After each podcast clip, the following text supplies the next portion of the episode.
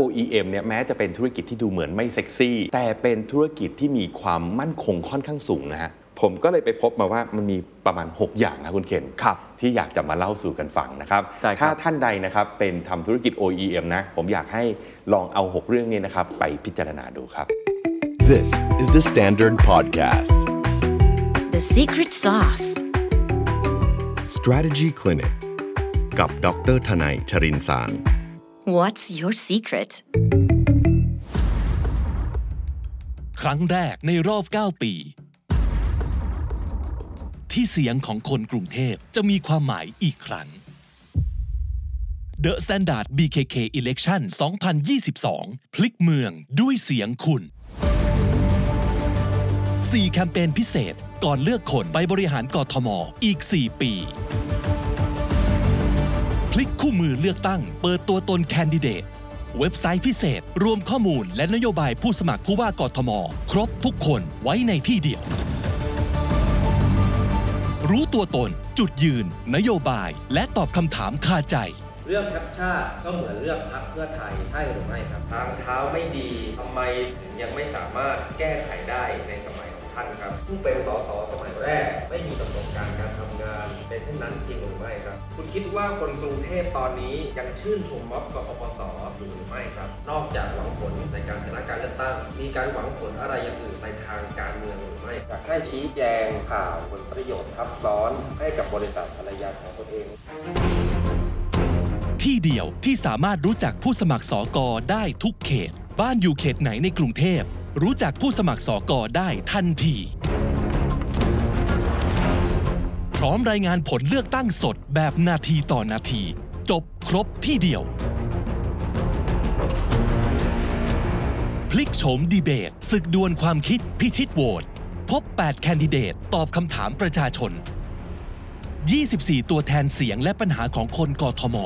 ครั้งแรกกับเวทีจำลองกรุงเทพที่ทุกคนมีส่วนร่วม กับพิธีกรระดับประเทศนาเน็กเกตเสพสวัสดิ์ปาลกวงณยุทธยา และออฟชัยนนท์หานคิรีรัตน์15 พฤษภาคมนี้ชมสดพร้อมกันบ่ายโมงตรงเป็นต้นไป และเตรียมพบกับรายการสดวันเลือกตั้ง 22 พฤษภาคม พลิกป้าย เกมเปิดเมือง I Love BKK Game Show เกมโชว์ที่ทำให้ข้อมูลกรุงเทพเป็นเรื่องสนุกของทุกคน พลิกคูหา อ่านเกมสด ผลเลือกตั้ง Election Day Live เกาะติดการเลือกตั้งผู้ว่ากทม ตลอดวัน อ่านเกมรายงานสดทุกสถานการณ์ The Standard BKK Election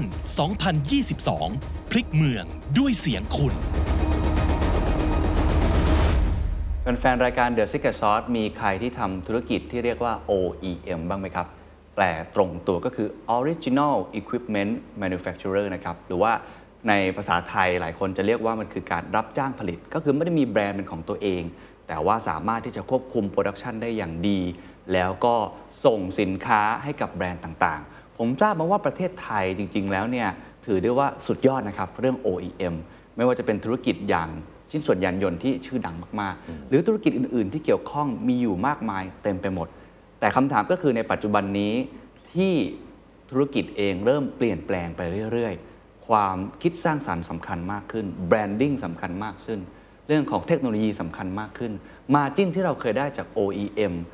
อาจจะถูกคู่แข่งอื่น ๆ ที่มีต้นทุนที่ถูกกว่า หรือมีตัวเลือกอื่น ๆ ที่ทำให้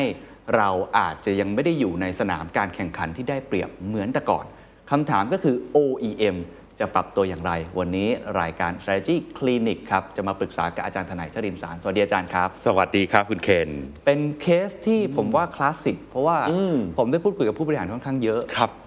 แล้วก็ทราบว่าประเทศไทยทำ OEM เยอะจริง ๆ เยอะจริง ๆ ครับคุณเคนแล้วข้อดีก็คือทำได้ดีมากด้วย ใช่ครับ วันนี้ก็เลยรู้สึกว่าพออาจารย์บอกว่าอยากจะชวนคุยเรื่อง OEM เนี่ย อืม เออรู้สึกว่าเป็นเรื่องที่น่าจะโดนใจใครหลาย ๆ คนครับครับใช่ไหมฮะ เห็นเห็นเห็นด้วยครับคุณเคนแล้วก็ทั้งหมดเนี่ยมันก็เกิดมาจากการที่ว่าช่วงที่ผ่านมาเนี่ยผมมีโอกาสได้ไปอ่า ให้คำปรึกษานะครับกับธุรกิจหนึ่งที่เขาเป็น OEM ครับนะครับอยู่ในหมวดธุรกิจอาหารนะฮะแล้วเขาไม่มีแบรนด์นะครับเขาก็มาปรึกษาผมแหละว่าเอ๊ะจะทำยังไงดีนะครับเพราะว่าประเทศเราเนี่ยครับคุณเคนถ้าเราย้อนย้อนกลับไปเนาะแต่ก่อนเราเป็นเกษตรกรรมใช่ครับนะฮะแล้วเราก็กลายเป็นประเทศอุตสาหกรรมขึ้นครับมานะฮะซึ่งเราเองเนี่ยไม่ได้มีอะไรมากแแต่เราเนี่ยมีต้นทุนที่ต่อืมำนะเรามีที่ดินเยอะเรามีประชากรเยอะเพ ราะฉะนั้นยุคนั้นเนี่ยมันก็เลยเกิดธุรกิจ OEM ก็คือรับจ้างผลิตขึ้นมาครับนั่นเองนะครับผลิตเพื่อส่งออก เพราะเงินตอนนั้นเนี่ยเงินเราก็อ่อนด้วย เพราะฉะนั้นไม่แปลกใจครับที่ประเทศเราเนี่ยมี OEM เต็มไปหมดเลย เพราะว่าแรงงานสมัยก่อนหาง่าย แล้วคนไทยเนี่ยครับต้องยอมรับอย่างนึงคุณเคนเป็นแรงงานฝีมือนะอ่าครับเออเรียกได้ว่า OEM นี่เป็นเหมือนรากฐานเศรษฐกิจไทยใช่ยุคหลังๆ เลยก็ว่าได้ ใช่ครับ แต่ว่าอย่างที่อาจารย์บอกกับผมก็คือ พอมาถึงในยุคนี้ ใช่มันมีความคือพอท้าพูดทายคำใหม่ว่า OPM ปุ๊บเนี่ยนะฮะเอาพูดตรงๆนะ คนจะเริ่มรู้สึกว่ามันไม่เซ็กซี่อ๋อเห็นไหมคือครับแต่เดิมเรา agriculture เรามา industrial ก็ครัคืบอ OEM สักพักเนี่ยเราเริ่มประเทศเราเริ่มขยับไปทางด้านของ service อ๋อการท่องเราเที่ยวไปเรื่องะท่องต่างเที่ยวไปเรื่อง health care ไปเรื่องสปาไปตรงเนี้ย ซึ่งพวกเนี้ยแวลูมันมหาศาลนะฮะแล้วตอนเนี้ยจริง ๆ โลกมันก็ขยับต่ออีกแล้ว มันไปทางด้านของเทคโนโลยีจริงครับสังเกตไหมครับพวกเทคคอมพานีเนาะฮะอ่าล่าสุดอีลอนมัสก็เพิ่งซื้อ Twitter ไป โอ้โห มูลค่ามหาศาลมหาศาลจริงๆกลายเป็นว่า value เนี่ยมันกำลัง shift แต่ก็ต้องพูดตรงๆว่าประเทศไทยอะเรา shift ไม่ง่ายนะคุณเคนครับครับคุณเคนก็เห็นเนาะว่าใช่ครับเราก็พยายามหลายๆอย่าง แต่ความสำเร็จมันมันมันได้บ้างไม่ได้บ้างพูดง่ายๆคือบริบทตอนนี้โลกมันเปลี่ยนอืมพฤติกรรมผู้บริโภคก็เปลี่ยนครับ ตัวแลนด์สเคปธุรกิจก็เปลี่ยน ใช่ แต่ว่า OEM ก็ยังถือได้ว่าก็ยังมีอยู่ ความจำเป็นอยู่ จริงครับ เพียงแต่ต้องปรับตัวใช่ครับ คำถามคือปรับอย่างไร ปรับอย่างไร อันนี้อาจารย์น่าจะมีคำตอบมีกลยุทธ์มาได้เลยบอกครับ กล่าวกับทุก ๆ ท่านนะครับ ได้ครับ วันนี้ก็จะเอาเรื่องราวตรงเนี้ยครับฮะที่ผมไปให้คำแนะนำบริษัทที่ทำด้าน OEM เนี่ยนะครับ มาเล่าสู่กันฟังครับนะครับว่าการขยับตัวแบบไหนที่น่าจะเป็นทิศทางที่เหมาะสมนะครับ อย่างที่คุณเคนพูดเนี่ยถูกเลย คือ OEM เนี่ยยังไงก็มีความจำเป็น สังเกตไหมฮะช่วงเนี้ยใครที่เป็นใครที่เป็นคนผลิต แล้วเกิดมีปัญหาขึ้นเนี่ยทั้ง supply chain รวนกันหมดเลยนะ ตอนนี้เรียกได้ว่า supply chain แบบช็อตเทจอ่าหรือว่าช็อกกันทั่วโลก ใช่ แล้วตอนแรกนี่เจอจากโควิดก่อน ครับ พอโควิดเริ่มดีขึ้นก็มีค่าระวังเรือ อ่าเริ่มมา แล้วก็มาเจอเรื่เรือองขตอองนนั้นไม่พอด้วยนะฮะตอนนั้นเนี่ยใช่ส่งกันไม่ทัน แล้วก็มานึกว่าจะดีขึ้นแล้วครับมีเรื่องของสงครามยูเครนรัสเซียนึกว่าจะดีขึ้นอีกตอนนี้ประเทศจีนก็กลับมา ล็อกดาวน์กันอีกล็อกครั้ดาวงน์หนึ่งอีกครั้งหนึ่งก็เลยได้ว่ามีปัญหาเรื่อง supply chain ตลอดใช่ครับ แล้วต่อไปสงครามทางการค้าเนี่ยก็มีหลายท่านนะที่เป็นผู้ใหญ่เนี่ย ก็กระซิบกับผมว่ามันท่าทางจะเริ่มรุนแรงขึ้นครับนะฮะกับรัสเซียเนี่ยชัดเจนอยู่แล้วนะแม้แต่กับจีนเองกับอเมริกาก็ยังมองกันไปมองกันมาด้วยความระวงระแวงกันอครัยู่บนิดๆนะครับครับนะเพราะฉะนั้นเนี่ยเอ่อยังไง OEM ยังเป็นสิ่งที่มีความสำคัญครับ เพราะว่า OEM เนี่ยแค่ชิ้นส่วนชิ้นเดียวอะฮะนึกถึงภาพถ้าเราทำรถยนต์นะคุณเคนน็อตตัวหนึ่งไม่มีนะรถยนต์ส่งไม่ได้นะจริงครับอ่าจริงครับเหมือนช่วงที่ผ่านมาผมไปอยู่กับธุรกิจทางด้านไอทีฮะเขาก็บ่นนะคุณเคน เขาบอกว่าเนี่ยจริงยอดขายไตรมาสหนึ่งเนี่ยควรจะดีมากๆเลยนะ ลูกค้าแบบเริ่มเปิดเมืองเริ่มใช้เงิน ปรากฏว่าตัวหนึ่งที่หายไปครับ คุณเคนคงทราบดีเหมือนกันนะ ได้ข่าวเรื่อยๆ คือชิปมันไม่พออมอืมจนตอนนี้มีคนเขาเริ่มถามว่าชิปมันหายไปไหนหมดใช่ใช่นะฮะพอมันไม่มีแค่ชิ้นส่วนตัวนี้เท่านั้นเองเนี่ยกลายว่าทั้งระบบมันเดินไม่ได้ ใครที่อยากจะสั่ง PlayStation อืม5เนี่ย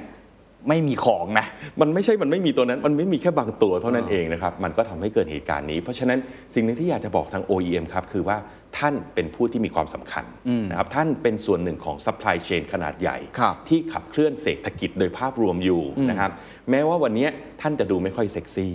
นะฮะ เคยมีบางบริษัทเนี่ยนะครับเตรียมตัวเข้าตลาดหลักทรัพย์ ก็เคยมาคุยกับผม เขาก็บอกว่าเนี่ยถ้าเข้าตลาดหลักทรัพย์ด้วย OEM เนี่ยจะโดนคำถามจากนักลงทุนเต็มไปหมดเลยว่าเนี่ยถ้าเกิดลูกค้าเนี่ยลูกมีลูกค้าใหญ่อยู่ไม่กี่ราย4ี่ห้าราย ถ้าเขาหยุดซื้อจะเกิดอะไรขึ้น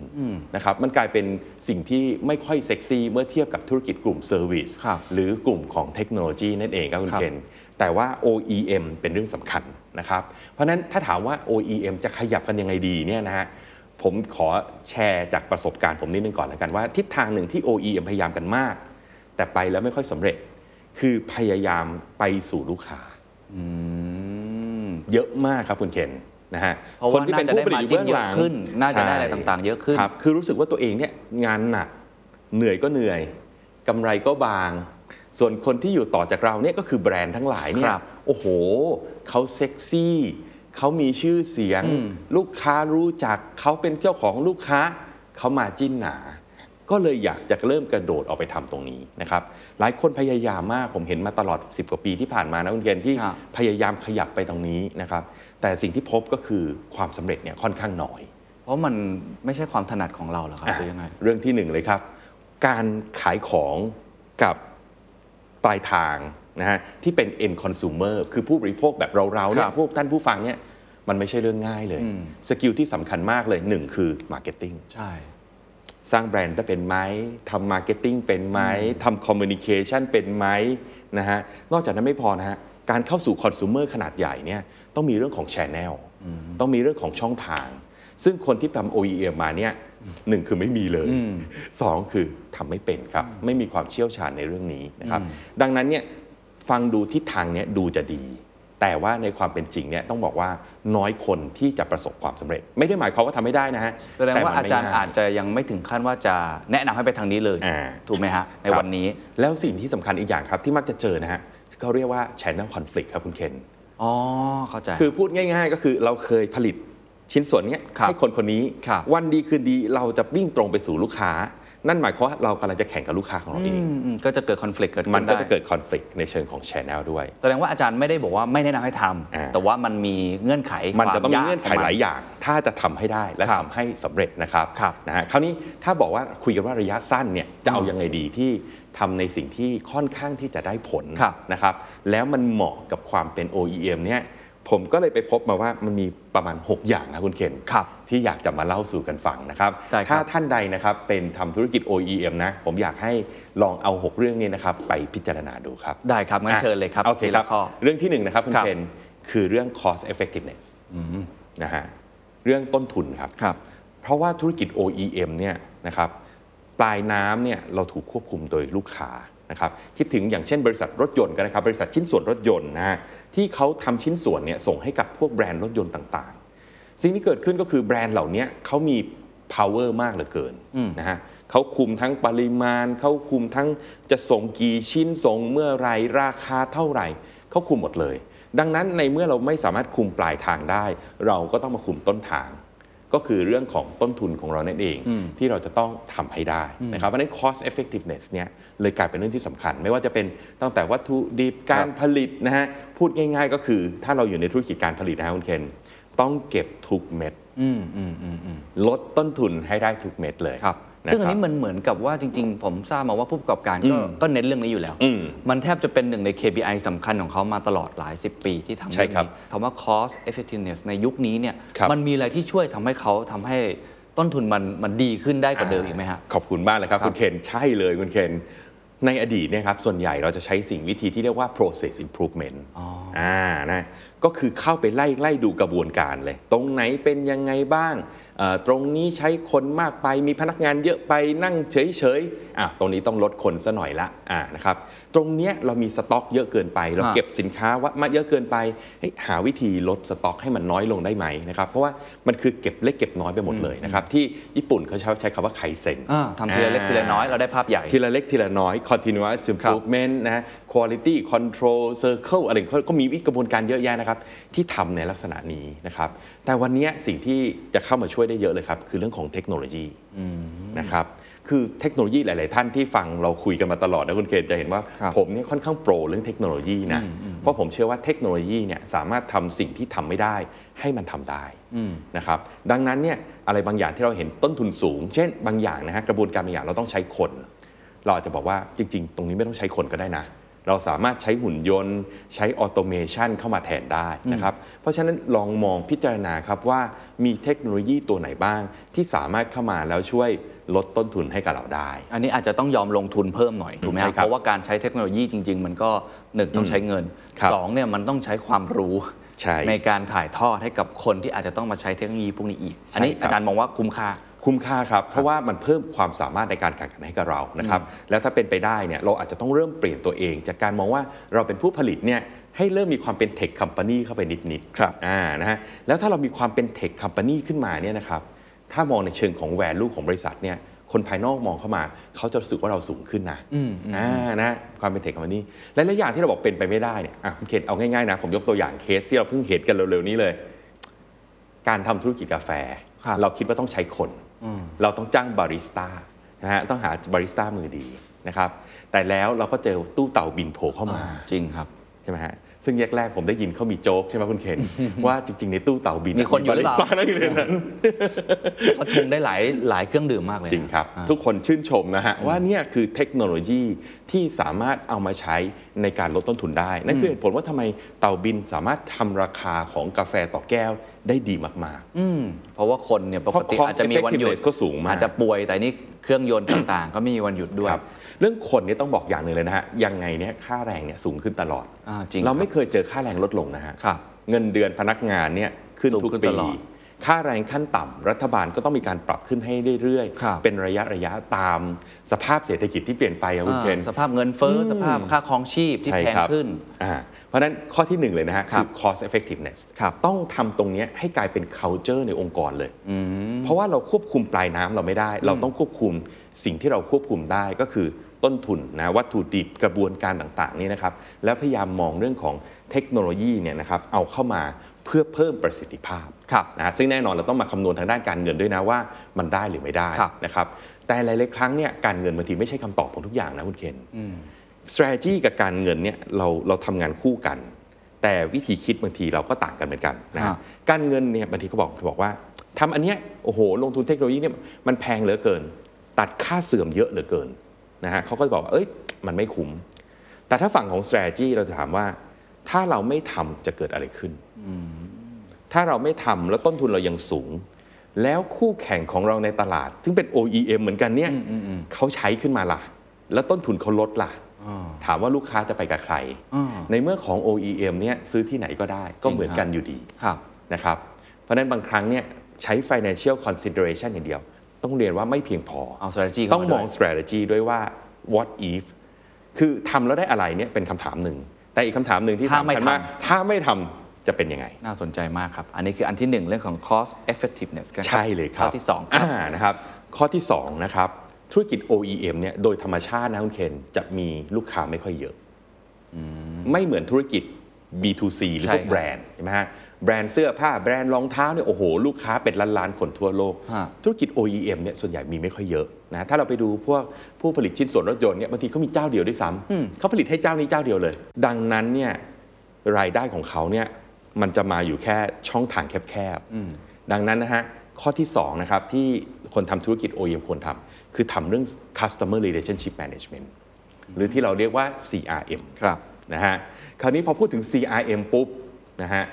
หลายคนจะนึกถึงเป็นภาพ B2C ละอ่าลูกค้าเยอะ End เยอะ consumer ต้องเยอะ ๆ เราถึงต้องมี CRM นะฮะลูกค้าน้อยๆ เราก็ทำ CRM ได้นะครับหรือบางคนเนี่ยพอพูดถึง CRM ปุ๊บ จะนึกถึงซอฟต์แวร์ขึ้นมาทันทีละอ๋อจริงครับ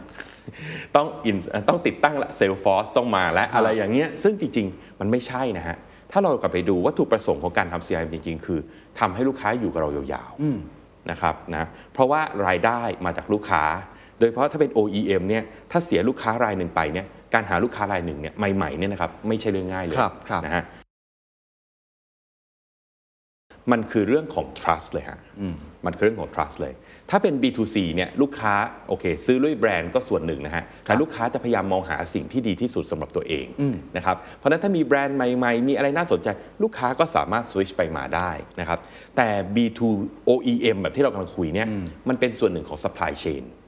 โดยธรรมชาติเนี่ยการสวิชไม่ง่ายอยู่แล้วไม่ค่อยเปลี่ยนบ่อยอ่าไม่ค่อยเปลี่ยนอยู่เลยๆทำสัญญาซื้อขายล่วงหน้า แต่คำถามคือเปลี่ยนได้ไหมก็เปลี่ยนได้ก็เปลี่ยนได้อ่าแล้วถ้าเกิดเปลี่ยนขึ้นมาเนี่ยมันจะเกิดความเสียหายกับเราเยอะมากเลย จริงครับ เพราะว่าลูกค้ารายหนึ่งอาจจะถือ 30%ของรายได้ของเราไปเรียบร้อยแล้วถูกครับนะครับเพราะฉะนั้น CRM ในมุมเนี้ยมันคือการสร้าง deep relationship การสร้างความเป็น partnership มากกว่าแค่ความชอบ และการซื้อซ้ำแบบที่เป็น habit นะฮะแต่มันต้องเป็น partner ที่รู้ว่าต้องอยู่ด้วยกันอย่างขาดกันไม่ได้ครับเราก็ขาดลูกค้าไม่ได้ เพราะเขาเป็นแหล่งรายได้ฮะลูกค้าเองก็ขาดเราไม่ได้ เพราะว่าเราเป็นส่วนสำคัญของ supply chain ของเขาครับนะครับพูดครับง่ายๆก็คือเราเป็นพาร์ทเนอร์ที่ดีที่สุด ที่ทำให้เขาไม่อยากไปที่อื่นนั่นเองอาจารย์มีตัวอย่างไหมครับ หลายคนพูดถึงธุรกิจ OEM อืมมีซัพพลายเออร์แบบนี้อืมแล้วเราก็เป็นคนที่รับจ้างผลิตให้ครับ ก็จะนึกถึงการเอ่อกินข้าวกันตารางอ่าต่างๆนี่ที่ผมเห็นนะ ในแง่ของครับ relationship แต่จริงๆ ครับ ผมรู้สึกว่ามันก็จะมีรายละเอียดที่มากกว่านั้นครับในเชิงธุรกิจด้วยจริงครับอาจารย์มีคำแนะนำอื่นๆไหมมีคครับรับมีครับ สิ่งที่คุณเรียนเห็นเนี่ยเป็นเรื่องปกตินะอ่าโดยเฉพาะในฝั่งเอเชียใช่ครับอ่าแต่ฝั่งยุโรปตอนนี้ตอนหลังผมก็เริ่มเห็นเขาขยับมาบ้างแล้วนะฮะเพราะว่าท้ายสุดอะครับเรื่องธุรกิจเนี่ยมันคือการตัดสินใจ เขาจะอยู่หรือไม่อยู่กับเราเนี่ยมันคือการตัดสินใจ และการตัดสินใจเนี่ยมันยังตัดสินใจด้วยมนุษย์ นะครับและมนุษย์ตัดสินใจด้วยอารมณ์อารมณ์ใช่ไหมฮะเช่นถ้าเรารักชอบพอกันดีเออทุกอย่างมันก็ตัดสินใจกันง่าย มันเป็นเรื่องธรรมดา แต่มันมี business reason behind นะครับคุณเคนนึกอย่างนี้นะครับ ถ้าสมมติเรา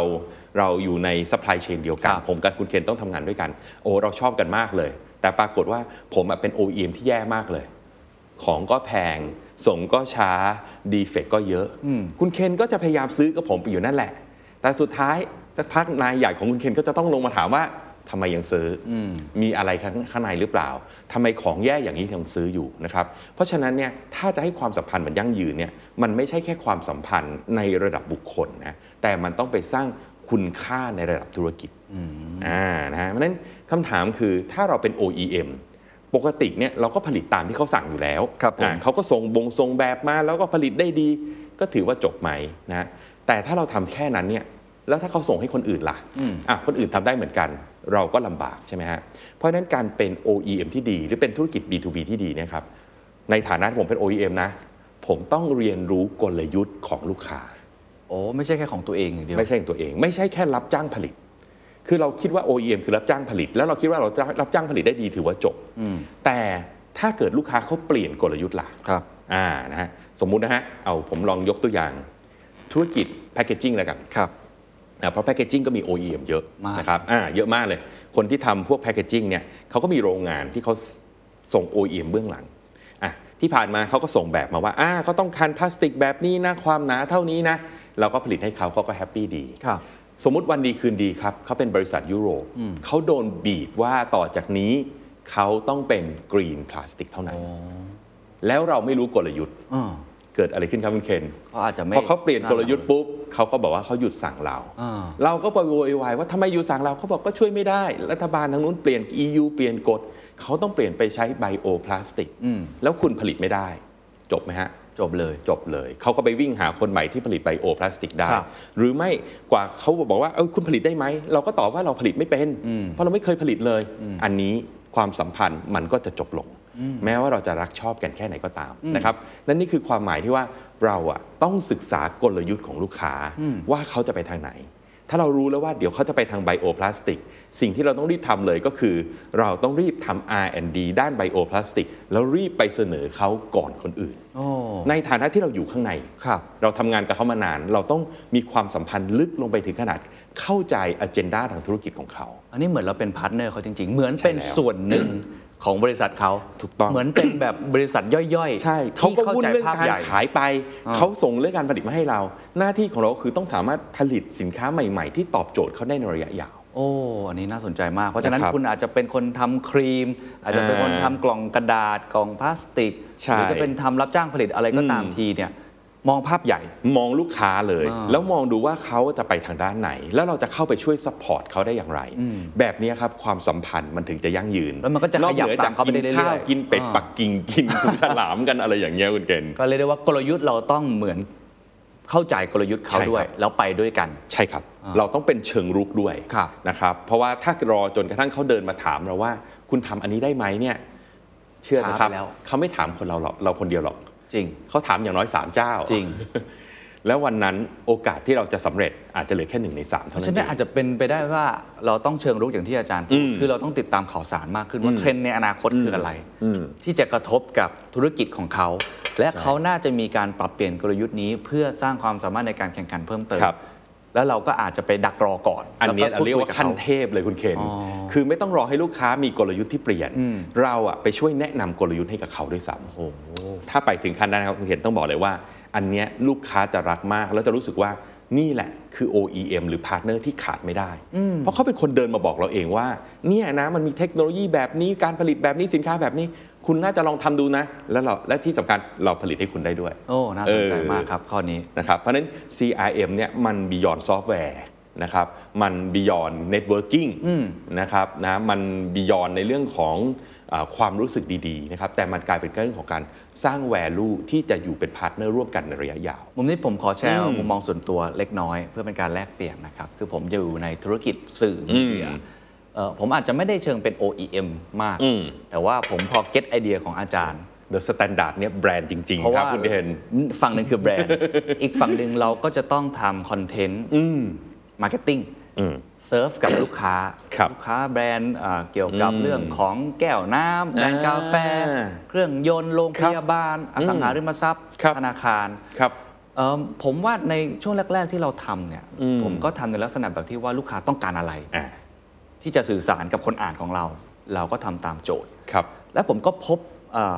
pain point อย่างหนึ่งอืมคือเขาไม่รู้ครับบางทีเขาคิดไม่ออก เชื่อเชื่อหรือไม่ใช่ไหมฮะเพราะว่าเราบอกเขาว่าลูกค้าเนี่ยรู้มีรู้ความต้องการ แต่ครับจริงๆลูกค้าหลายครั้งไม่รู้นะฮะเพราะว่าเขาไม่ได้อยู่ใกล้คนฟังเหมือนผมอืมอย่างที่รายการ The Secret Sauce ผมอยู่อืมใกล้คนฟังครับ ผมเนี่ยผมมองหน้าคุณทุกวันเนี่ยแล้วคุณก็มองหน้าผมทุกวันอืมผมดูคอมเมนต์ผมดูอืมฟีดแบ็ก ผมก็อาจจะมีความใกล้ชิดกว่าไม่ได้บอกครับเข้าใจมากกว่า แต่ใกครัล้บชิดกว่าครับอืมผมก็ลองใช้วิธีแบบอาจารย์เหมือนกันอืมแล้วก็ในองค์กรผมก็ใช้วิธีการคล้าย ๆ กันอย่างนี้ครับ คือแทนที่เราจะรอว่าเขาต้องการอะไรครับเราเสนอเลย โดยการที่มองว่าแบรนด์ต่างๆ ในตอนเนี้ยอืมน่าจะมีความต้องการแบบนี้มากขึ้ครันบเขาน่าจะอยากสื่อสารแบบนี้มากขึ้นอืมหรือเทรนด์ของการสื่อสารครับทำแคมเปญการตลาดอ่าหรือว่าทำเรื่องของ relationship management กับลูกค้าครับสร้างแบรนด์ awareness เนี่ยครับมันมีความเปลี่ยนแปลงในมิติไหนครับเราก็ลองเสนอเขาดู offer ครับเขาดู เราไม่ได้บอกเราเชี่ยวชาญนะแต่บอกว่าเอ้ยอืมอืมอืมเราสังเกตทิศทางของคนฟังคนอ่านเนี่ยมันครับเริ่มเป็นลักษณะแบบนี้ แล้วแบรนด์อืมคุณก็น่าจะเหมาะสมครับผมก็คิดว่าน่าจะคล้ายๆกับมุมที่อาจารย์พูด คือมันเป็นการทำงานเชิงรุกครับเราเดินเข้าไปเสนอโปรเจกต์อืมมากกว่าที่จะรอให้เขาบอกว่าครับ เนี่ยอยากจะซื้อรายการนี้แบบนี้อยากจะซื้อตอนนี้แบบนี้อืมมากขึ้น ซึ่งซึ่งทิศทางก็เอ่อผมพบว่ามันก็ทำให้เราคุยกับเขาได้ง่ายขึ้นนะ แล้วครับเขาก็รู้สึกว่าเราช่วยเขาคิดอะครับเป็นพาร์ทเนอร์มากขึ้นเป็นการ add value ที่มากกว่าครับนะครับเพราะถ้าเราเอ่อรับจ้างผลิตตามที่โจทย์ที่เขา brief มาก็ OEM ใช่ใช่อ่าใช่ไหมฮะแล้วอย่างที่ทราบเราคุยกันอยู่แล้ว OEM โดยทั่วไปก็ มาจินก็ไม่ได้สูงอะไรมากถูกครับแต่ถ้าเกิดว่าเรา add value ตรงนี้เข้าไปได้เนี่ยมันมันได้ทั้งในเรื่องของ value ในครับเชิงของ product ด้วยนะครับเพราะเราไม่ได้ผลิตตามสั่งแล้วอืมขณะเดียวกันคุณเคนจะได้เรื่องของ relationship ด้วยใช่ใช่เพราะลูกค้ารู้สึกว่าทุกครั้งที่เจอกับเราเนี่ย value สูงขึ้นอืมนะครับอืมคนที่อยู่ในสายงานขายอาจจะทราบดีเลย ถ้าเราสมมติเดินนะฮะเรามีสินค้าตัวหนึ่งแล้วพยายามเดินไปขายเนี่ยเคาะประตูขายลูกค้านะแล้วเป็นสิ่งที่ลูกค้าไม่สนใจนะฮะสักพักหนึ่งนะฮะลูกค้าเขาจะไม่รับสายเราอืม คุณเคนเคยได้รับเอ่อโทรศัพท์จากคนแปลกหน้า ที่บอกว่าติดต่อมาจากบริษัทประกันไหมครับ มีเยอะเลยครับ แล้วคุณเคนรู้สึกยังไงไม่ฮะเคยคุยเลยครับใช่ปะคือเราไม่ได้คิดจะซื้อประกัน แล้วอยู่ดีๆเขาก็ติดต่อมาขายประกัน เรารู้สึกว่าอันเนี้ยเสียเวลาเรา เพราะฉะนั้นพอเราปฏิเสธปิดประตูปุ๊บเนี่ย relationship กับแบรนด์นี้เป็นไงฮะปิดเลยไม่เอาละต่อไปแบรนด์นี้โทรมาเราจะแบบว่า ไม่อยากรับสายเลยนะครับ ในขณะที่ถ้าเขาโทรมานะหรือติดต่อมาเราไปติดต่อเชิงรุกกับลูกค้าเนี่ยแล้วคุณเคนเนี่ยเตรียมข้อมูลเนี่ยนะโปรไฟล์ของคุณคุณมาออกรายการ คนฟังแบบนี้ คอมเมนต์ก็เป็นแบบนี้นะ คุณน่าจะทำคอนเทนต์แบบนี้ โอ้โห เขาจะเปิดหูฟังเลยครับ เพราะว่าอันเนี้ยคือ value ที่เขาหาไม่ได้จากที่ไหนโอ้แล้วพอเป็นแบบเนี้ยทุกครั้งที่คุณเคนทักลูกค้าไปนะฮะเขาจะบอกว่าอยากอยู่อยากคุยด้วยอยากมาพบอยากลองฟังดู และนี่แหละครับคือ relationship ที่มันจะดีโอ้โอเค ขอบคุณมากครับเพราะอาฉะจานั้รนย์เนี่ยช่วย secret sauce to relationship ช่วยตีความคำว่า relationship อืมที่ผมว่าลึกกว่า ใช่ครับ แล้วก็ทำให้หลายคนน่าจะใช่ไปคปรัรับบใช้ได้และนะครับ relationship ในวันนี้นะฮะคือ advantage ฮะสินค้าเหมือนกัน 2 ตัว ถ้าอันไหนคนขายปึ๊กกว่านั่นแหละครับ relationship คุณเคนสังเกตธนาคารไหมฮะเขาจะมีตำแหน่งหนึ่งที่ชื่อว่า relationship manager ใช่ครับอ่า RM RM ถูกครับ ถูกต้องเลยครับ เพราะฉะนั้นถ้าเราไปดูแบงค์เนี่ย product แบงค์เนี่ยใกล้เคียงกันหมด ไม่ต่างกันเท่าไหร่หรอกครับ แต่ถ้าเราจะใช้แบงค์ไหนก็เป็นเพราะว่า RM แบงค์นั้นเนี่ยความสัมพันธ์กับเราดีอืมสนิทพูดคุยได้รู้ใจนำเสนอถูกต้อง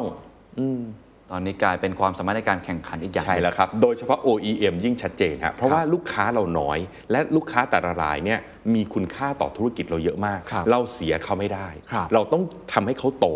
เมื่อลูกค้าเราโต OEM เราก็จะโตด้วยเพราะเรารับจ้างผลิตให้กับเขาจริงครับ โอ้โห นี่เป็นการมองที่ลึกซึ้งมากครับเก่งไหมครับเพราะฉะนั้นนี่คือข้อที่ 2 ครับคุณเคนครับ คนทำ OEM ต้องเน้นเรื่องของ CRM ครับ ครับนะ ข้อที่ 3 เชิญเลยครับ ข้อที่ 3 ครับ OEM เนี่ยเราเป็นธุรกิจรับจ้างผลิตฮะแล้วในเรื่องธุรกิจของการผลิตนะครับ มันมีกฎข้อหนึ่งเลยครับ ที่มันเป็นกฎคู่โลกของนักผลิตทั้งหลาย ที่ใครๆก็ต้องยอมรับฮะชื่อว่า economy of scale อ่า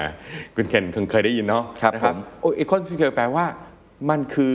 การประหยัดจากขนาดฮะอืมอ่าถ้าแปลตรงๆนะ economy ก็คือความประหยัดนะฮะ จากขนาดของสเกลที่ใหญ่ขึ้น พูดง่ายๆก็คือ ยิ่งใหญ่ยิ่งต้นทุนต่ำแล้วถ้าเราจับได้ครับ ข้อที่หนึ่งที่ผมแนะนำไปก็คือ cost effectiveness ต้นทุนเราต้องต่ำและส่วนหนึ่งต้นทุนจะต่ำได้ ก็จากการที่สเกลของเราใหญ่ขึ้นนั่นเองครับนะครับพูดง่ายๆก็คือถ้ามี OEM แห่งหนึ่งเนี่ยเขารู้สึกว่าเขาพอใจกับธุรกิจที่เขามีอยู่ แล้วเขาไม่ยอมขยายเลยเขาบอกมีลูกค้าอยู่5รายเนี่ยผลิตแค่เนี้ยกำไรแค่เนี้ยแฮปปี้ก็อยู่ไปเรื่อยๆเนี่ยกำไรทุกปีทุกปีปีระยะยาวเขาจะมีปัญหาครับ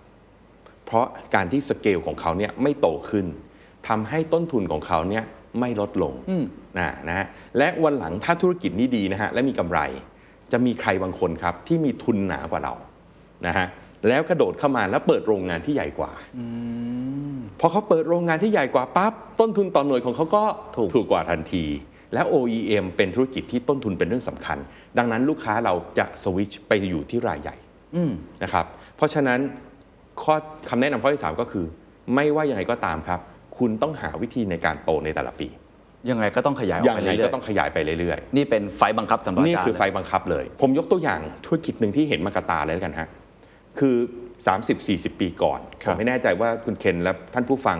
ยังคุ้นๆ ประเทศไทยในช่วงที่ เราใช้คำว่าโชดช่วงชัชวานไหมอ้าวผมมาเกิดไม่ทัน แต่ว่ามีโอกาสได้เคยได้ยินศึกษาข้อมูลแน่นอนครับยกพลเอกเปรมตินสุรานนท์นะนะยุคนั้นเนี่ยประเทศไทยเราโชดช่วงชัชวานเพราะเราเริ่มเจอแหล่ก๊างซธรรมชาติครับนะฮะในอ่าวไทยครับนะฮะโชดช่วงชัชวานจากตรงนั้นเนี่ยมันก็เลยมาสู่นโยบายที่เรียกว่า Eastern Seaboard ครับอ่าครับคุณเคนคงจำได้แล้ว อันครันี้บคุ้นๆแล้วนะฮะ เรามีนิคมอุตสาหกรรมที่อ่าแหลมฉบังลาดมาบตะพุดเกิดขึ้นมานะครับ แล้วเราก็เริ่มทำธุรกิจปิโตรเคม อืมใช่นะครับซึ่งตอนนั้นเนี่ยเราทำได้ดีมากเลยครับ เราเริ่มต้นเรามีแหล่งก๊าซของเราเอง เราสร้างโรงงานที่เหมาะขนาดที่เหมาะนะฮะเราก็ไป แต่ปรากฏด้วยขนาดของโรงงานเนี่ยที่มันไปติดอยู่ในนิคมเนี่ยบางทีมันขยับยากนะถ้าคุณเคนตามอ่าตามข่าวแถวนิคมจะทราบว่าตอนนี้นิคมเราแน่นมากๆแหละมันขยายไม่ออก เพราะชุมชนเนี่ยมันล้อมเต็มไปหมดทำให้สเกลไม่ขึ้นครับนะครับ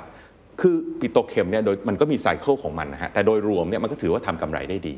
แต่วันเนี้ยปิโตรเคมจะเริ่มลำบากอืมเพราะเหตุผลนี้เลยครับว่าปิโตรเคมก็เป็น OEM ประเภทหนึ่ง ต้องสเกล ผลิตวัตถุดิบผลิตนะถ้าเริ่มสเกลไม่ขึ้น แล้วครับธุรกิจเนี้ยมันมีกำไร วันดีคืนดีก็มีคนบางคนเนี่ยกระโดดขึ้นมาบนสเกลที่ใหญ่กว่านะครับนั่นก็คือประเทศจีน อืมเพราะว่าราคาเขาทำได้ดีกว่าสเกลเขาใหญ่กว่าพื้นที่คือเขาเยอะกว่า ใช่คือลูกค้าเขาก็เยอะกว่าอยู่แล้ว แต่ที่แน่ ๆ คือเงินเขาเยอะอืมดังนั้นเมื่อเขาเห็นประเทศไทยทำแบบนี้ปุ๊บเขาก็สร้างขนาดใหญ่กว่ากัน 5 เท่า พอเขาใหญ่5กัน 5 เท่า สิ่งที่เกิดขึ้นก็คือต้นทุนของเขาก็ถูกกว่าของประเทศไทยครับนะครับ เพราะฉะนั้นเนี่ยบทเรียนที่ผมเห็นจากการที่ได้ให้คำปรึกษาเนี่ยก็คือ คุณหยุดขยายไม่ได้อืมอืมนะอาจจะรู้สึกว่าเพียงพอแล้วการหาตลาดต่อไปมันเริ่มยาก แต่มันก็ต้องขยายต่อต่อๆไปครับนะครับหาลูกค้ารายใหม่ ขยายต่อไป เพราะว่าการขยายแต่ละครั้งเนี่ยมันช่วยให้ต้นทุนลูกค้าเก่าของเราเนี่ยต่ำลงด้วยอืมซึ่งมันไม่มีทางอื่นเลยใช่ไหมฮะอาจารย์มันไม่มีทางอื่นครับ เพราะมันแข่งกันที่สเกลอย่างเดียวเลย โอเค แล้วมันมีลิมิตไหมว่าขยายไปขนาดนี้มันเพียงพอแล้ว เราจะวัดได้ยังไงฮะว่า ใหญ่ไปแล้วมันไม่ดีแล้ว หรือว่าอาจารย์มองว่ายังไงเราก็ต้องขยายไปเรื่อยๆ ครับ คือในมองถ้ามองถ้าระดับธุรกิจเนี่ยมันต้องขยายขึ้นเรื่อยๆอืมนะครับแต่ถ้ามองว่าใหญ่ไปแล้วเนี่ยก็คือต้องไปเทียบกับตลาดโลกแล้วว่าเอ๊ะมันใหญ่เกินไปหรือเปล่าอืมนะครับแต่นั่นก็มันจะกลับไปสู่คำถามหลักแล้วว่าเราอยู่ถูกธุรกิจไหมอ๋อเช่นถ้าเราอยู่ในธุรกิจที่ทั้งโลกเนี่ยเขาไม่โตขึ้นแล้วครับแล้วเราจะพยายามโตเนี่ย อันเนี้ยเราลำบากแล้วอ่าอ่าเพราะว่าพอเราทันทีที่เราโต เราก็ต้องไปกินแชร์ของคนอื่นเขา ซึ่งเขาก็ต้องสู้กับเรากลับครับนะฮะแต่ถ้าเกิดเราอยู่กับมันจะบอกแล้วว่าเราอยู่ผิดธุรกิจอืมน่าสนใจมาก เราอาจจะต้องเปลี่ยนธุรกิจไปก็ได้นะครับอ่าแล้วธุรกิจเรื่องสเกลนี่มันเรื่องจริงนะฮะ ทำไมวันนี้เทสลาเนี่ยผลการประกอบการออกมาดีดีๆอืมอืมเพราะว่าเขามีโรงงานแบตเตอรี่ที่ใหญ่ที่สุดในโลกเป็นของเขา Gigafactory ของเขา มันทำให้ต้นทุนแบตเตอรี่ของเขาเนี่ยถูกต่ำลงอืมอืมนะครับแล้วทำให้เขามีความได้เปรียบในการแข่งขันเพราะฉะนั้นครับเขาก็ขายได้ในราคาที่เหมาะสม และยังทำกำไรได้ดีด้วยโอ้เพราะในการ scale up ครับมันก็เลยยังต้องเป็นอย่างเนี้ย อย่างอย่างเทสลาอย่างสำคัญเขาก็ยังขยายเรื่องแบตเตอรี่อย่างต่อเนื่องครับครับผมมีผู้ประกอบการ 2 รายที่อาจจะแชร์ให้กับครับทุกท่าน แล้วก็อืมอาจจะแลกเปลี่ยนมุมมองกับอาจารย์ครับนะครับซึ่งอยู่ในกลุ่มธุรกิจที่อาจารย์พูดเลยคือมปิโตรเคมีอืมเป็น 2 บริษัทไทยยักษ์ใหญ่มากอืมๆอันแรกคือ IVL อ่านนะครับ Indorama Ventures ก็มีโอกาสได้คุยครับพูดเหมือนอาจารย์เปรียบเลยครับอืม คือ Economy of Scale เท่านั้น ไม่ขยายไม่ได้เขาสังกตไหมขยาย IVL ก็ขยายตลอด แล้วก็ take over บริษัทจนตอนนี้เนี่ยในแง่ของวัตถุดิบอืมที่เอามาทำพลาสติก เอามาทำอะไรต่างๆ เรื่องของ olefin aromatics เนี่ยครับถือได้ว่าเบอร์ต้นๆของโลกของโลกละแล้วก็ใช่เป็นบริษัทไทยที่เราใช่ภูมิใจได้เลยและนะสามารถควบ IVL คุมเนี่ยต้นทุนได้ครับค่อนข้างมากเป็นกลยุทธ์หลักเลยผมครับถามอ่าอืมผู้บริหารนะครับครับ อีกบริษัทหนึ่งเพิ่งคุยมาไม่นานก็คืออมอ่า PTTGC หรือว่าอ่า Global Chemical ครับ อันนี้ก็เกมเดียวกัน อืมก็คือต้องขยายกิจการไปเรื่อยๆ เพื่อครับที่จะทำให้ต้นทุนของเขาในแง่ของปิโตรเคมีวัตถุดิบต่างๆเนี่ยพวกเคมีพันเนี่ยครับมันลดลงเรื่อยๆ แต่ครัเขาบอาจจะต่างจากมุมของอาจารย์นิดหนึ่งซึ่งอาจารย์อาจจะแนะอืมนำเพิ่มในข้อ 5 ข้อ 6 นะ ผมคิดว่าอาจจะเป็นไปได้ ครับครับคือเขาก็ไป add value เพิ่มอะให้กับสินค้าของเขาไม่ได้ทำแค่ตัวสเกลที่ใหญ่ที่ใหญ่ขึ้นอย่างเดียวแต่ว่าเน้นอ่าเรียกได้ว่าวัตถุดิบแห่งอนาคตอ่าม มากขึ้น อย่างเช่นเขาไปทำเรื่องของโค้ดครัเป็บนอ่า พลาสติกแบบที่มันอืมโค้ดซึ่งเป็นครับพลาสติกแห่งอนาคตในมุมมองของเขาครับครับอันนี้ก็ทำให้เขาได้มาจิ้นเพิ่มมากขึ้นใช่ผมครับว่ามันก็เป็นมุมคิดที่น่าสนใจ ซึ่งตรงกับที่อาจารย์แนะนำเลยว่า แต่ก็ไม่ได้หมายความว่า PTGC ไม่สเกลเนาะครับใช่ PTGC ใช่ก็ยังใช่ขยายอย่างต่อเนื่ยังไงต้องขยายต่อเนื่องถูกต้องครับเพราะฉะนั้น ใน 6 ข้อเนี่ยนะข้อหนึ่งก็คือการสเกลครับนะครับอันนี้เป็นมุมคิดที่น่าสนใจใช่ถ้าครับ OEM อย่างน้อยเออคุณต้องคิดเรื่องนี้ไว้ก่อน ใช่ ต้องสเกลอย่างต่อครับเนื่อง เพราะว่ามันเกี่ยวข้องกับข้อหนึ่งก็คือเรื่อง cost effectiveness ด้วยครับนะครับนะฮะซึ่งพอไปถึงข้อ 4 เนี่ยแหละครับคุณเคนครับก็เป๊ะเลยแหละก็คือการ add new value โอ้ นี่เหมือนต่อกันเลยนะฮะ ใช่เลย อันนี้เราไม่ได้เตรียมกันนะคุณเคนครันะบแต่ใช่เลยครับ เพราะว่าเรามักคนที่ทำ OEM เนี่ยมักจะคิดว่า value ของเราอยู่ที่การผลิต ผลิต ให้ได้คุณภาพดี ส่งตรงเวลาต้นทุนไม่สูง แล้วจบแค่นั้นนะฮะแต่ value เนี่ยมันผมมันมีลักษณะอย่างหนึ่งคุณเคนคือมันจะค่อยๆ น้อยลง over time คือมนุษย์เราแปลกอย่างนะฮะคืออะไรที่เราเคยเห็นว่ามี value สูงเนาะ สักพักหนึ่งอะเราจะเริ่มเห็น value มันค่อยๆ น้อยลง ชินชินมันเริ่มชินอะไปทานมิชลินสตาร์หนแรกเราก็รู้สึกว่าเอออร่อยดีเนาะอ่าเออพอทานหนที่3ามหนที่ 4 เออมันก็เออมันก็เริ่มงันๆใช่ไหมทั้งๆที่จริงๆ รสชาติของเขาเหมือนเดิมมนุษย์ขี้เบื่อมันเป็นมนุษย์ขี้เบื่อใช่ครับโลกมันถึงมีวิวัฒนาการไงครับว่าสิ่งที่เราเห็นได้อยู่เนี่ยเรารู้สึกแวลูมันน้อยลง เราถึงต้องพัฒนาสิ่งใหม่ ๆ ขึ้นมาอย่างต่อเนื่อง โทรศัพท์มือถือที่เราใช้เนี่ยคุณเคนถามว่าคุณเคนใช้เนี่ย ครบฟีเจอร์ยังครับ ไม่ครบครับ ผมใช้เป็นหนึ่งในสิบเองนะแต่ถึงเวลาเปลี่ยนก็ต้องคุณคนเปลี่ยนก็ต้องเปลี่ยนอ่าอ่าเห็นไหมฮะมันมันถึงเวลามันก็ต้องหาของใหครัม่บที่ value แม้เราไม่ได้ใช้ก็ต้องเอามานะครับ เพราะฉะนั้นแม้เป็น OEM เนี่ยเราก็ต้องมี mindset ของการ add value โอ้มุมนี้ดีเพราะว่าก่อนอันนี้พอพูดเรื่อง economy of scale cost effectiveness หลายคนคิดว่าโอ้อาจารย์พูดแต่เรื่องราคาไม่ใช่อ่าไม่ใช่ จริง ๆ value คุณค่าก็สำคัญใช่มากครับเท่านั้นต้อง add new value ตลอดเวลาใช่ครับมุมอาจารย์ value ในความหมายของอาจารย์คืออะไรบ้างครับ value ก็คือสิ่งที่ทำให้ลูกค้าได้ประโยชน์มากขึ้นอ๋ออ่านะฮะถ้าเป็นพวก B2C เนี่ยโอ้โห value มันสารพัดอย่างเลยครับคุณเคน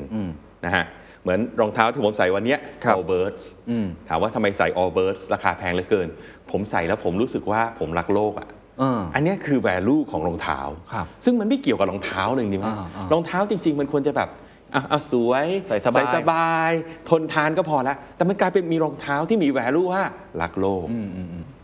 fully recyclable อะไรอย่างเงี้ยครับ ถ้า B2C มันจะเป็นแบบนี้เป็นหลักครับนะฮะมันจะมีแต่เรื่องถ้อารมป็ณ์นความรู้สึกเยอะเยอะ แต่คราวนี้เราเป็น OEM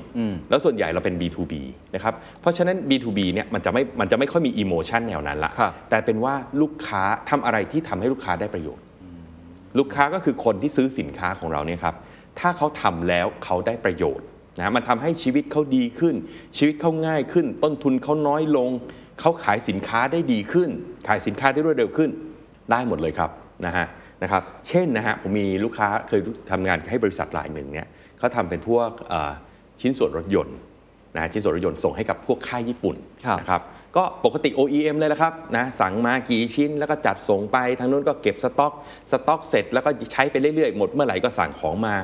ไม่มีปัญหาอะไรนะครับแต่บริษัทเนี่ย CEO เก่งอะคือเป็น OEM ที่เก่งฮะ เขาเดินไปดูธุรกิจของลูกค้านะมันจะเริ่มต่อๆกับเรื่อง CRM แล้วนะฮะคือต้องมีความสัมพันธ์ที่ดี ลูกค้าก็ถึงจะเริ่มเปิดให้เราเห็นหลายๆอย่าง แล้วเขาก็พบว่าญี่ปุ่นเนี่ยคือระบบ just in time อ๋อญี่ปุ่นเป็นระบบ just in time ญี่ปุ่นจะเครียดมากเรื่องแบบต้อง just in time เขาไม่อยากซื้อวัตถุดิบเนี่ยหรือชิ้นส่วนเนี่ยมากองไว้ก่อน เพราะเขาบอกเนี่ยมันคือ waste มันมากองอยู่แล้วมันเงินทั้งนั้นมันเปลืองพื้นที่มันต้อง double handling เอามาวางหนึ่งที่คนเขาอยู่อีกทีเขาต้องการให้เข้าลายเลยนะครับสิ่งที่เกิดขึ้นก็คือบริษัทเนี่ยเขาก็เลยไปตั้ง warehouse ใกล้ ๆ โรงงานของผู้ของลูกค้า เพื่อที่ว่าจะได้จัดส่ง batch ละน้อย ๆ ให้กับลูกค้าได้แบบถี่ๆคือถ้าโรงงานอยู่ห่างใช่ไหมฮะมันก็ต้องขนเต็มรถบรรทุกทีไปไกลๆครับหนึ่งรอบหนึ่งรอบอย่างเงี้ยเพราะมันใช้เวลานานเขาไปตั้ง warehouse ใกล้ ๆ เลยเพราะลูกค้ารายนี้ใหญ่มากๆ จะได้สามารถส่งทีละน้อยๆ ด้วยรถปิกอัพปรากฏว่าลูกค้าญี่ปุ่น happy มากเพราะว่าเขาทำ just in time ได้โอ้เขาต้องการเช้านี้กี่ชิ้นเขาได้ตามนั้นเลยทันที เพราะเรามี warehouse อยู่ใกล้ๆโอ้เห็นไหมฮะกลายเป็นลูกค้ารักขึ้นมากนะครับเนี่ยเนี่ยคือการ add value ครับ เป็น OEM ก็ต้อครังบคิดในมุมนี้ เราก็ต้องเข้าใจ value ที่ลูกค้าอยากได้ด้วย ถูกไหมเพราะบางทีมันเป็น value ที่เราอยากได้แต่ก็อาจจะไม่อยากได้อืมอันนี้เราต้องอย่างที่อาจารย์บอกคือเขาพยายามไปหาว่าครับ เอ้ value ที่เขาต้องการคืออะไร แล้วก็เจอว่าใช่มันคือการสร้าง warehouse เพื่อทำให้เขาเนี่ย just in time จะได้สินจริงทำได้จริง ๆ เราก็ต้องส่องอ่าแสวงหาให้เจอจริงว่า value ที่ลูกค้าของเราต้องการต้องการอะไรอ่านะครับอีกบริษัทหนึ่งแล้วกันนะผลิตเครื่องดื่มครับนะฮะคราวนี้คนที่เป็น OEM เนี่ยเขาผลิตสารให้ความหวานอ่านะฮะคราวนี้คนที่ผลิตเครื่องดื่มเนี่ยนะฮะมันเป็นสินค้าที่กลุ่มเรียกว่า fast moving เนาะครับอ่าช่วงขายดีมันก็ขายดีปุ๊บปุ๊บปุ๊บปุ๊บเลยเนี่ยคือหยุดผลิตไม่ได้นะครับเพราะฉะนั้นเขาก็ต้องเข้าใจแล้วว่าลูกค้าเนี่ย เพนพอยต์คืออะไรนะฮะ critical factor ธุรกิจคืออะไรก็คืออของขาดไม่ได้อ่าถ้าสารให้ความหวานตัวเนี้ยมันขาดขึ้นมาเนี่ยมันไม่สามารถผลิตทั้งหลายได้นะครับเพราะฉะนั้นทำยังไงดี จะให้ลูกค้าไปสต็อกเยอะๆ ลูกค้าเขาบอกเงินจม ไม่เอานะฮะเขาก็คิดไปคิดมาในที่สุดเขาก็บอกว่าเอางี้แล้วกัน ผมอะลงทุนให้เองเลยนะครับ ผมขอที่ในโรงงานคุณนี่แหละ ผมจะตั้งแทงค์ให้ เป็นทั้งแทงค์สารให้ความหวาน เขาเอาไปสต็อกไปที่นู่นเลยโอ้โดยที่ไม่เก็บเงินลูกค้า จะได้ไม่ขาด อืมคือตั้งเป็นถังเบิ้มเลย แล้วเขาบอกหน้าที่เขาคือเขามีเซ็นเซอร์เขาจะ fill ให้เต็มตลอด หน้าที่ก็คือเอาไปเติมตลอดแทนที่จะผลิตเก็บไว้ที่โรงงาน เอามาผลิตเก็บไว้ที่ลูกค้า ลูกค้าไม่ต้องจ่ายตังค์ไม่ต้องลงทุนอะไรเลยขอที่หน่อยขอตั้งแทงค์โอ้นี่สุดยอด แล้วลูกค้าติดมิเตอร์เลยครับ ใช้เท่าไหร่เก็บตังค์กัน โอ้ กลายเป็น on demandแล้วก็แบบว่าทำให้เขาลูกค้ามั่นใจตเลอยบว่าโจทย์ว่าไม่ขาดแน่นอน ลูกค้าคือสบายใจเลยว่าต่อถ้าเนื่องซื้อกับที่นี่ดูแทงค์สิมันเต็มอยู่ตลอดเวลา ยังไงก็ไม่ขาดโอ้นี่เป็นตัวอย่าง value ที่ดีมากชัดมาก คือมันไม่จำเป็นต้องเป็น value เทคโนโลยีใหม่ไม่ต้องเป็นอะไรใหม่ แต่ว่าให้ประโยชน์กับทาลูงกค้าธุรกิจกับลูกค้าโอ้อันนี้ชัดเจนทำงานง่ายตอบ pain point ครับ concern worry frustration ของเขา มันคืออะไร และเราในฐานะ OEM อะจะทำอะไรได้นะครับนะตรงนี้นะครับความสัมพันธ์มันก็จะแนบแน่นขึ้นด้วยครับอ่าแล้วเขาก็จะใช้ยาวๆ แล้วคราวนี้พอแท้งเราไปตั้งอยู่ตรงนั้นแล้วจะเปลี่ยนแท้งอีกทีคราวนี้มันเรื่องยากอ่าใช่ไหมฮะจะหาเจ้าใหม่มาเจ้าใหม่จะต้องมาลงทุนทำแท้งมันกลายเป็นเรื่องยุ่งนะครับเขาก็จะใช้กันยาวๆแล้วครับอันเนี้ยข้อทีสี่4นะครับข้อที่สี่ครับข้อคุณเคนที่ 5 ครับอาจารย์อะข้อที่5ครับ เนื่องจากเราเป็น OEM เนี่ยอย่างที่ผมเกริ่นตอนต้นนะคุณเคนเราเป็นคนที่สำคัญมากใน supply chain ซึ่งยาวเฟือย ครับ เพราะฉะนั้นถ้าเรามีอะไรผิดพลาดขึ้นมาเนี่ยเราไม่ได้เดือดร้อนคนเดียวอืม นะครับนะเราไม่เหมือนกับพวกคนที่ขายสินค้าให้กับ end consumer เราผลิตไม่ได้ปุ๊บอะพวก consumer ไม่มีกินก็ไปกินแบรนด์อื่นก่อนแล้วเดี๋ยวเราผลิตได้ก็กลับไปต่อ ครับ อันนี้มันเป็น supply chain ที่ยาวมาก ดังนั้นครับ คนที่ทำ OEM นะฮะ ต้องทำเรื่อง risk management ต้องทำอย่างเป็นจริงเป็นจังเลยครับ เรื่อง risk management นะฮะเราอาจจะมองว่าทุกอย่างเรา control ได้เนี่ยเรามีโรงงานเรามีคนงานเรามีวัตถุดิบซัพพลายเออร์แต่ในโลกที่เราเรียกว่าโลกแบบ VUCA คุณเคน วันนี้คือโลกของ uncertainty จริงอะไรไม่เคยเห็นก็ได้เห็นนะฮะเราไม่เคยเห็นค่าระวางเรือแพงขนาดนี้ เราก็ได้เห็น เราไม่เคยเห็นวัตถุดิบขาดกันขนาดนี้ เราไม่เคยเห็นราคาก๊าซธรรมชาติขึ้นขนาดนี้ เราก็ได้เห็นนะครับ เพราะฉะนั้นถ้าเกิดอะไรขึ้นกับ OEM ปั๊บเนี่ยมันจะกระเทือนไปทั้ง supply chain เลยทันทีนะครับดังนั้นเนี่ยเรื่อง risk management เนี่ยนะครับต้องทำอย่างเต็มที่เลยคุณเคนเพราะว่าถ้าเกิด risk กับเราจะไปเกิด risk ของเขาแน่นอน ใช่แล้วพอเกิด risk กับของเขาปุ๊บเนี่ยสิ่งที่เกิดขึ้นคือความเสียหาย ลูกค้าเนี่ยจะเริ่มไม่ไว้ใจแล้วว่า อ้าว ผมมอบหมายให้คุณทำคุณทำไม่สำเร็จ แล้วต่อไปเราจะไว้ใจคุณไหมเนี่ยเขาอาจจะต้องเริ่มกระจายซัพพลายเออร์เป็นหลายเจ้า ซึ่งอันเนี้ยมันจะทำให้รายได้เราเริ่มน้อยลงครับนะครับเพราะฉะนั้น risk management เป็นเรื่องสำคัญนะ ผมเคยไปเป็นที่ปรึกษาโรงงานนะผลิตอ่าอาหารสำเร็จรูปส่งนอกโรงหนึ่งนะโอ้จำได้เลยวันนั้น ผมก็ผู้บริหารก็เครียดมาก ผมก็เครียดมาก เพราะว่ามีการ cancel การการเข้าไปพบเลยด่วนเลย เพราะว่าเกิดไฟไหม้ที่โรงงานผมก็ถามเกิดอะไรขึ้น เขาบอกว่าเนี่ยเรามีการต่อเติมบนเพดานนิดหน่อยตรงบนเหนือเหนือฝ้าเนี่ยนะฮะแล้วก็มีการเชื่อมเห็นไหมหลังคาโครงเหล็กมีการเชื่อม ปรากฏว่าช่างเชื่อมเนี่ยลืมเอากระสอบไปวาง ปรากฏพอเชื่อมเสร็จปุ๊บเท่านั้นเนี่ยประกายไฟมันติดลงมาที่โฟมด้านล่างโอ้เรื่องปึ้งทั้งโรงงานนะฮะความเสียหายของโรงงานยังไม่เดือดร้อนนะฮะ เพราะว่ามีประกันอ่านะประโรงงานส่วนใหญ่มีประกันอยู่เรียบร้อยแล้วเรื่องอัคคีภัยนะครับไม่มีปัญหาแต่ที่หนักกว่านั้นคือออเดอร์ที่รับลูกค้าไว้จะทำยังไง ซึ่งอันเนี้ยครับคือความเสียหายมหาศาลครับแล้ว OEM หลาย ๆ ที่เนี่ยไปโฟกัสมากเกินไปในเรื่องการผลิต จนลืมมองภาพรวม ๆ ของความเสี่ยงที่เกิดขึ้น จนกระทั่งมันเกิดขึ้นนะคุณเคน เพราะฉะนั้นเรื่องนี้เป็นเรื่องที่ทำทีหลัง ทำเรื่อง performance ให้ดีก่อนครับ ทำเรื่องผลิตให้ดีก่อน cost อะไรอย่างเงี้ย effectiveness ก่อนไม่ใช่ฮะมันต้องทำไปควบคู่ทำไปกันควบคู่กันอ่าครับ ซึ่ง risk เนี่ยมันมีหลายมุมด้วย ไม่ใช่ใช่แค่เรื่อง safety อย่างที่อาจารย์ยกตัวอย่างเดียว ใช่ครับมันมี risk เรื่องค่าเงิน risk อืมเรื่องสภาพแวดล้อมต่างครับ risk เรื่องการขนส่งโควิดก็ถือว่าเป็น risk จริงฮะ คนงานติดกันทั้งโรงงานเกิดอะไรขึ้น จริงผลิตครับไม่ได้ส่งไม่ได้นะครับ วันนี้เราถึงเห็นนะฮะว่าโรงงานอย่างดีๆ เมื่อกี้พอดีคุณเคนพูดถึง PTTGC อย่างเงี้ยนะโอ้เขาตอนนี้ ถ้าคุณเคนได้คุยกับทางเขานะ จะเห็นเลยว่าเขาจัดคนงานเป็นชุดๆๆๆเลยนะ ไม่ให้กลับบ้านด้วยอืมอืมทำงานแล้วก็กลับไปหอทำงานแล้วกลับไปหอทำเป็นบับเบิลของตัวเองเลยเพื่อไม่ให้เกิดการติดแน่นอน เพราะถ้าเกิดการติดใครจะ operate plan อืมนะครับอย่างนี้เป็นต้นนี่คือ mindset นะฮะที่นักอุตสาหกรรมจะต้องมองกว้างกว่าการผลิตละครับแต่มองไปในมุมของความเสี่ยง เพราะว่าเราเป็น OEM เนี่ยเราคือ trusted partner ของใครบางคน ถ้าเรามีปัญหาเขาก็จะมีปัญหาด้วยครับและ trust มันก็จะสูญเสียไปครับคุณเคนครับน่าสนใจครับ ข้อสุดท้ายครับข้อที่ 6 ครับ ข้อสุดท้ายเลยนะฮะ อันเนี้ยอาจจะเริ่มกลับมาสู่ด้านขององค์กรนิดหนึ่งครับคุณเคนฮะเพราะว่า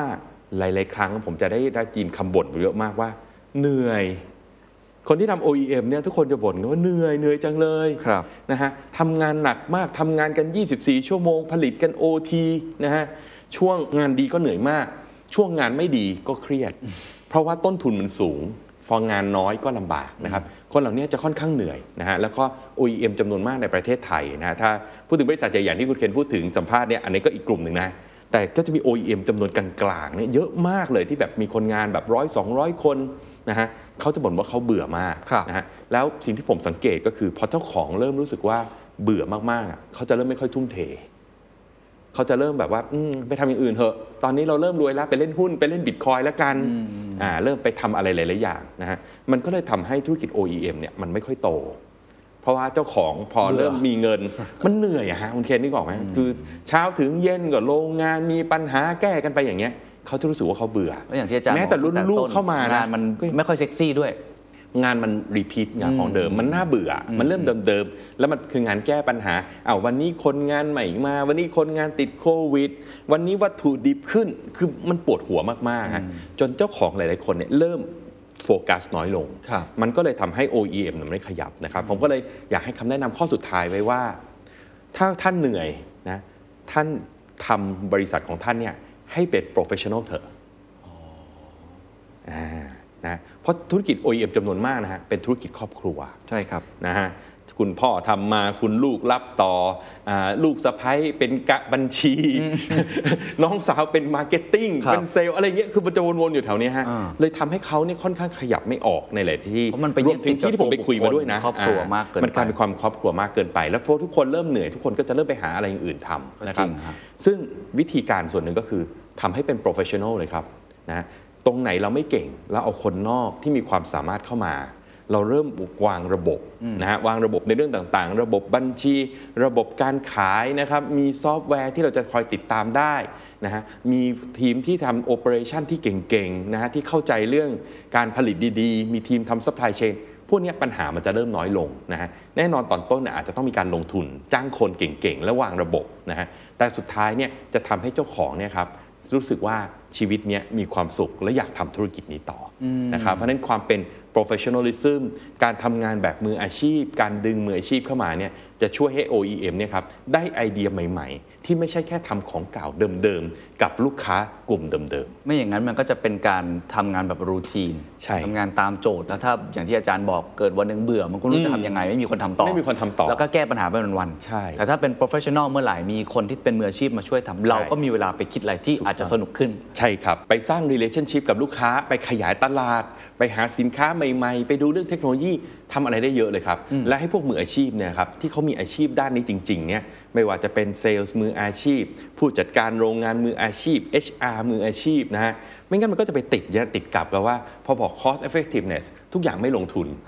คนก็ต้องจ้างถูกๆ เครื่องจักรก็ต้องใช้ของเก่าๆรถขนส่งก็ต้องเอาแบบ 30 ปีแล้วอะไรอย่างเงี้ยฮะสุดท้ายองค์กรมันก็เลยไม่พัฒนาแล้วก็ไม่สามารถเติบโตไปพร้อมกับลูกค้าได้นะครับอย่าลืมว่าจริงอยู่ด้านหนึ่งเราต้อง cost effective แต่อีกด้านหนึ่งเนี่ยลูกค้าของเราเขาพัฒนาต่อไปเรียบร้อยแล้ว โอ้จริงครับ โอ้อ้ผมว่าทั้งหมดทั้ง 6 ข้อเนี่ยข้อที่6เนี่ยเป็นอินไซต์ที่อาจารย์ไปแคร็กมาได้จากการจงๆที่ทำงานร่วมผมกับว่าผู้เป็นบเรื่อริงหารที่ไม่ใช่ทุกคนจะรู้มันเป็นเรื่องของความรู้สึกของคนที่เป็นเจ้าของกิจการใช่ครับนะครับนี่คือนะฮะ6ข้อทั้งหมดนะครับนะฮะผมทวนให้อีกครั้งนะครับ ข้อที่ 1 เรื่องของ cost effectiveness นะครับ ข้อที่ 2 เรื่องของ CRM ครับ ข้อที่ 3 เรื่องของ economy of scale ครับ ข้อทีสี่4 ครับ เรื่องของ add new value ข้อที่ 5 risk management และข้อที่ 6 ครับ professional นะครับ 6 ข้อทั้งหมดนี้อาจารย์มีอะไรอยากจะสรุป หรือว่าอยากจะทิ้งท้ายถึงผู้ประกอบการหลาย ๆ ท่าน ที่ทำ OEM มาอยู่ อาจจะเป็นรุ่น 2 รุ่นครับ3หรือหลาย ๆ ท่านอาจจะสนใจครับจริง ๆ มันก็ยังมีช่องว่างทางการตลาด อีครักบมากมายที่เรายังทำ OEM แล้วก็สร้างเนื้อสร้างตัวทำครับธุรกิจที่ประสบความสำเร็จ ผมว่าธุรกิจ OEM ก็มีเสน่ห์ในแบบของมันอืมอืมอืมบางคนก็เหมาะสมกับแบบของมัน เราพูดเนี่ยเราไม่ได้บอกว่าทุกคน ต้องเปลี่ยนไปทำอย่างอื่นไม่ใช่เลยครับแต่วันนี้เรากำลังจะพูดว่า positioning ของ OEM ที่ดีมันควรจะเป็นอย่างไร และอาจารย์คก็รับบอกกลยุทธ์ในการปรับตัวอาจารย์มีอะไรจะทิ้งท้ายไหมครับครับจะบอกว่า OEM เนี่ยแม้จะเป็นธุรกิจที่ดูเหมือนไม่เซ็กซี่นะเวลาพูดไปโดยภาพรวมๆนะแต่เป็นธุรกิจที่มีความมั่นคงค่อนข้างสูงนะฮะเพราะเราทำงานกับคนที่เขามีตลาดอืมเรารับผิดชอบเราส่งให้เขาอย่างนี้ได้ สมมุตินะเราไปทำกับแบรนด์เสื้อผ้าดัง ๆ ระดับโลกอย่างเงี้ยหน้าที่คือการขายของเขาเลย แล้วเขาก็ขายได้แน่นอนด้วยเนี่ยคุณคุณเคนไปเอ่ออังกฤษมาครับซื้อเสื้อบอลไหมเอ่ยซื้อครับอ่านะซีซั่นหนึ่งมาเสื้อบอลมาอ้าวคนที่อยู่ผลิตอยู่ข้างหลังเขาก็ได้อานิสงส์มาตลอดนะใช่ใช่เพราะฉะนั้นเนี่ยถ้าเรามองในมุมหนึ่งเนี่ยการที่เรา work กับพวกแบรนด์ใหญ่ ๆ ที่เขามีตลาดที่ยั่งยืนเนี่ย มันก็คือความยั่งยืนในธุรกิจของเราด้วย แม้จะดูไม่เซ็กซี่ แม้อาจจะไม่ค่อยมีใครรู้จักนะฮะแต่มันคือน้ำซึมบ่อทรายที่ไปได้ยาวๆ แต่แน่นอนเราก็ต้องมีวิธีการบริหารจัดการที่เหมาะสมด้วย ซึ่งผมหวังว่า 6 ข้อนี้แหละครับจะเป็นอ่าอะไรนะ เป็นเคล็ดลับแล้วกันนะ เป็น secret sauce นะฮะที่อยากฝากไว้ให้คนที่ทำ OEM นะครับ แล้วก็ใครที่ต้องการเนี่ยความยั่งยืนนะครับ ไปได้ยาวๆนะ ไม่ต้องหวือหวาอะไรมากเนี่ย OEM จะเป็นธุรกิจที่ตอบโจทย์ท่านได้มาก ๆ เลยครับ ครับ ก็หวังว่าจะเป็นประโยชน์นะครับสำหรับรายการ The Secret Sauce Strategy Clinic ในวันนี้ ผมและอาจารย์ทนายลาไปก่อน สวัสดีครับ And that's the secret sauce. ถ้าคุณชื่นชอบ The Secret Sauce episode นี้นะครับ ก็ฝากแชร์ให้กับเพื่อนๆ คุณต่อด้วยนะครับ และคุณยังสามารถติดตาม The Secret Sauce ได้ใน Spotify, SoundCloud, Apple Podcast, Podbean, YouTube และ Podcast Player ที่คุณใช้อยู่นะครับ และอย่าลืมติดตาม Facebook Fanpage The Secret Sauce เข้ามาติชมเข้ามาพูดคุยกับผมได้เลยนะครับ